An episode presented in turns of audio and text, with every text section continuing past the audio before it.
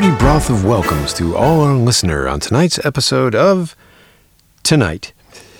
And tonight, we couldn't be more epileptic, more didactic, and dare I say, pugilistic in welcoming the gigantic, enormous, yet fabulously trim balloon of a man in the entertainment industry.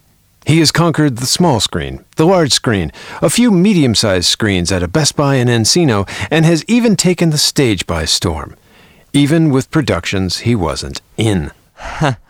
it took them four security guards to carry me away, one for each arm. Uh, love them all. Love them all. And so we share this moment with you, our dear listener, our single, pathetic listener, curled up in the corner, weeping for comfort, slobbering on a t shirt that used to be white.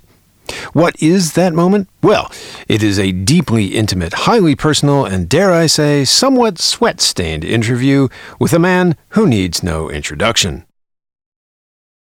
Well, maybe you should introduce me since they can't see my face. Or any other part of you, unfortunately. Yes, so I will break the mystery and unwrap for you, listener, tonight's miraculously well chiseled and secretly oiled guest, Mr. Sorry, what was it again? Hugh Jackter. Mr. Hugh Jackter. Mr. Jackter, can I call you Hugh? I'd rather you didn't.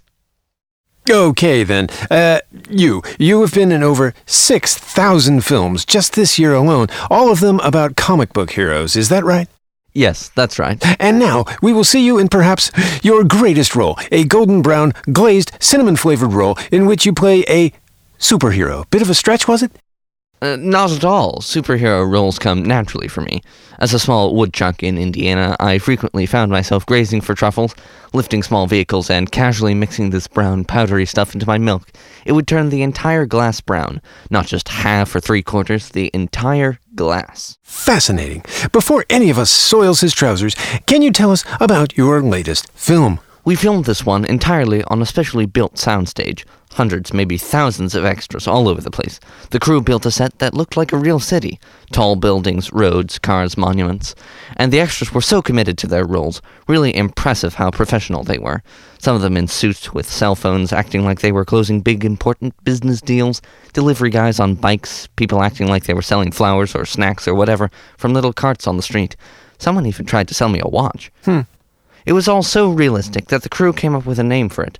London. Can you imagine? I know it's a ridiculous name, but you know what? It worked. I really got into character and pretended that there was this city called London and that people lived and worked there. Fascinating. Every single word that comes out of your face is simply fascinating. Is there any way I could possibly peel away even the tiniest morsel of your wondernificence? Highly doubtful, but I will say the extras there again. So professional, so disciplined, in spite of the absolutely meaningless role they play in the film, even came up with their own accent.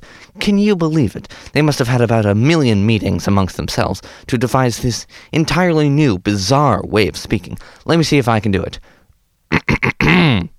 Hello, governor. That's about as much as I can do. Really, just impressive work from all the people who don't count. And did you form any friendships with these people? Oh, Lord, no. The, the shooting schedule was brutal. Brutal. We would start early in the morning, probably 10, 10.30, and we then we wouldn't even take a break for lunch until 12. Back-breaking. Can you tell us a bit about the character you play? Well, it's all very hush-hush.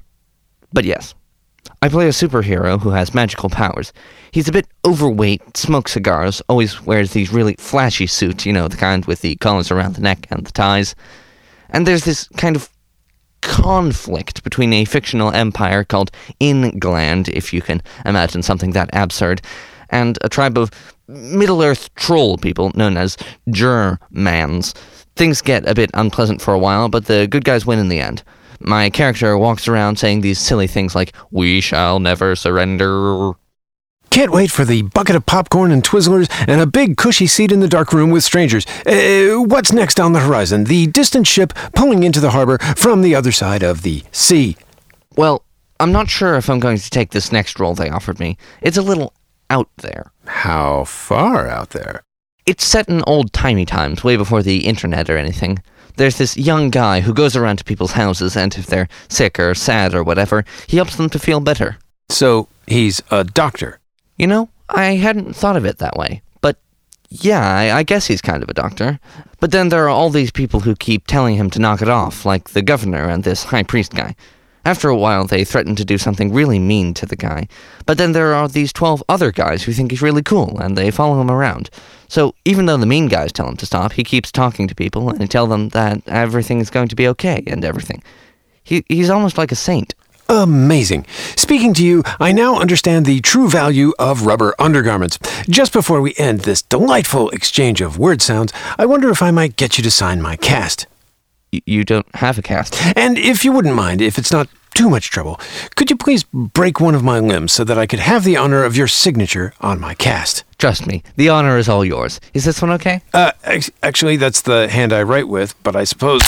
Ah! Ow! An exquisite mixture of pain and agony, razor sharp, radiating misery all the way through my brachia. Masterful work by an artist who transcends all time and space. Really, it's a very clean break to the humerus, and my arm is now dangling limply, perhaps with permanent nerve damage.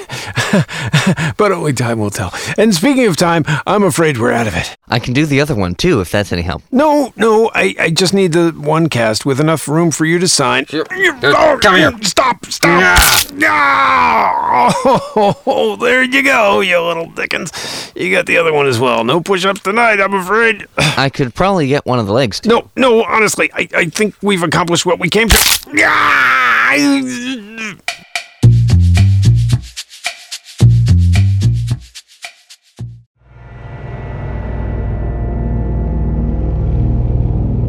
And now, the Greater Utica Gardening Society and Weasel Grooming Club present Sketch Tragedy.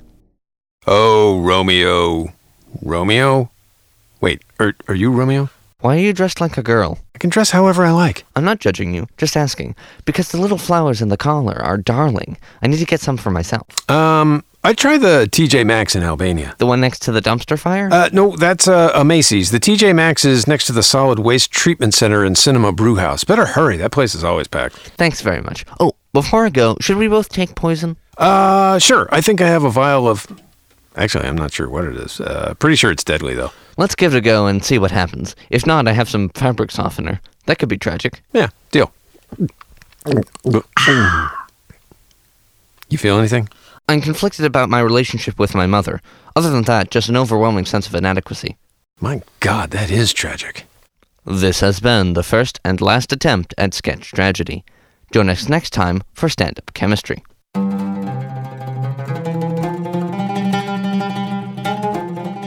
Many of you are familiar with the laws of Hammurabi.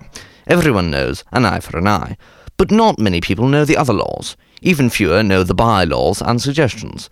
For example, did you know this one?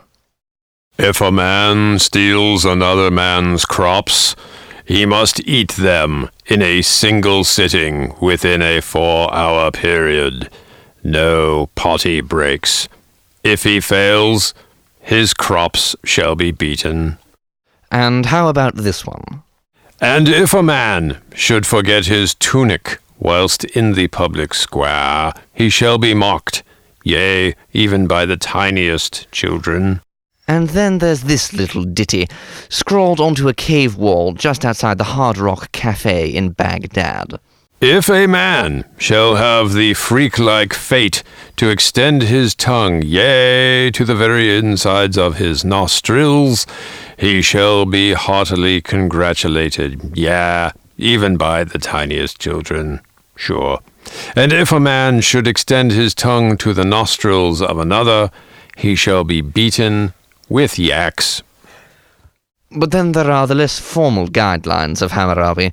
For example, this old chestnut found on a series of cuneiform tablets in the ancient city of Ur. Someone get me a pomegranate. Seriously, I'm kind of hungry. Then there's this nearly forgotten oldie but a goodie. If a man shall eat his neighbor's grass, he shall legally become the other man's cow, and he shall be obliged to give milk. The historic record is unclear about how often that one was enforced. The final unknown law of Hammurabi has been painstakingly reconstructed from thousands of cuneiform tablets, and it goes a little something like this Hit it, maestro!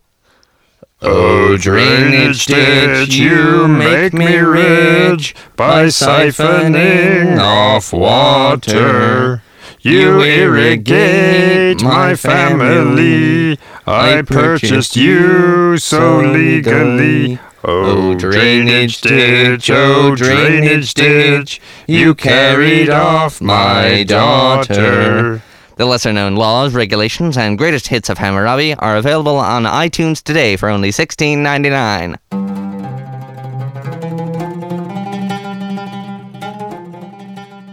I can't believe you're still listening. And now you're still listening. Stop. Stop.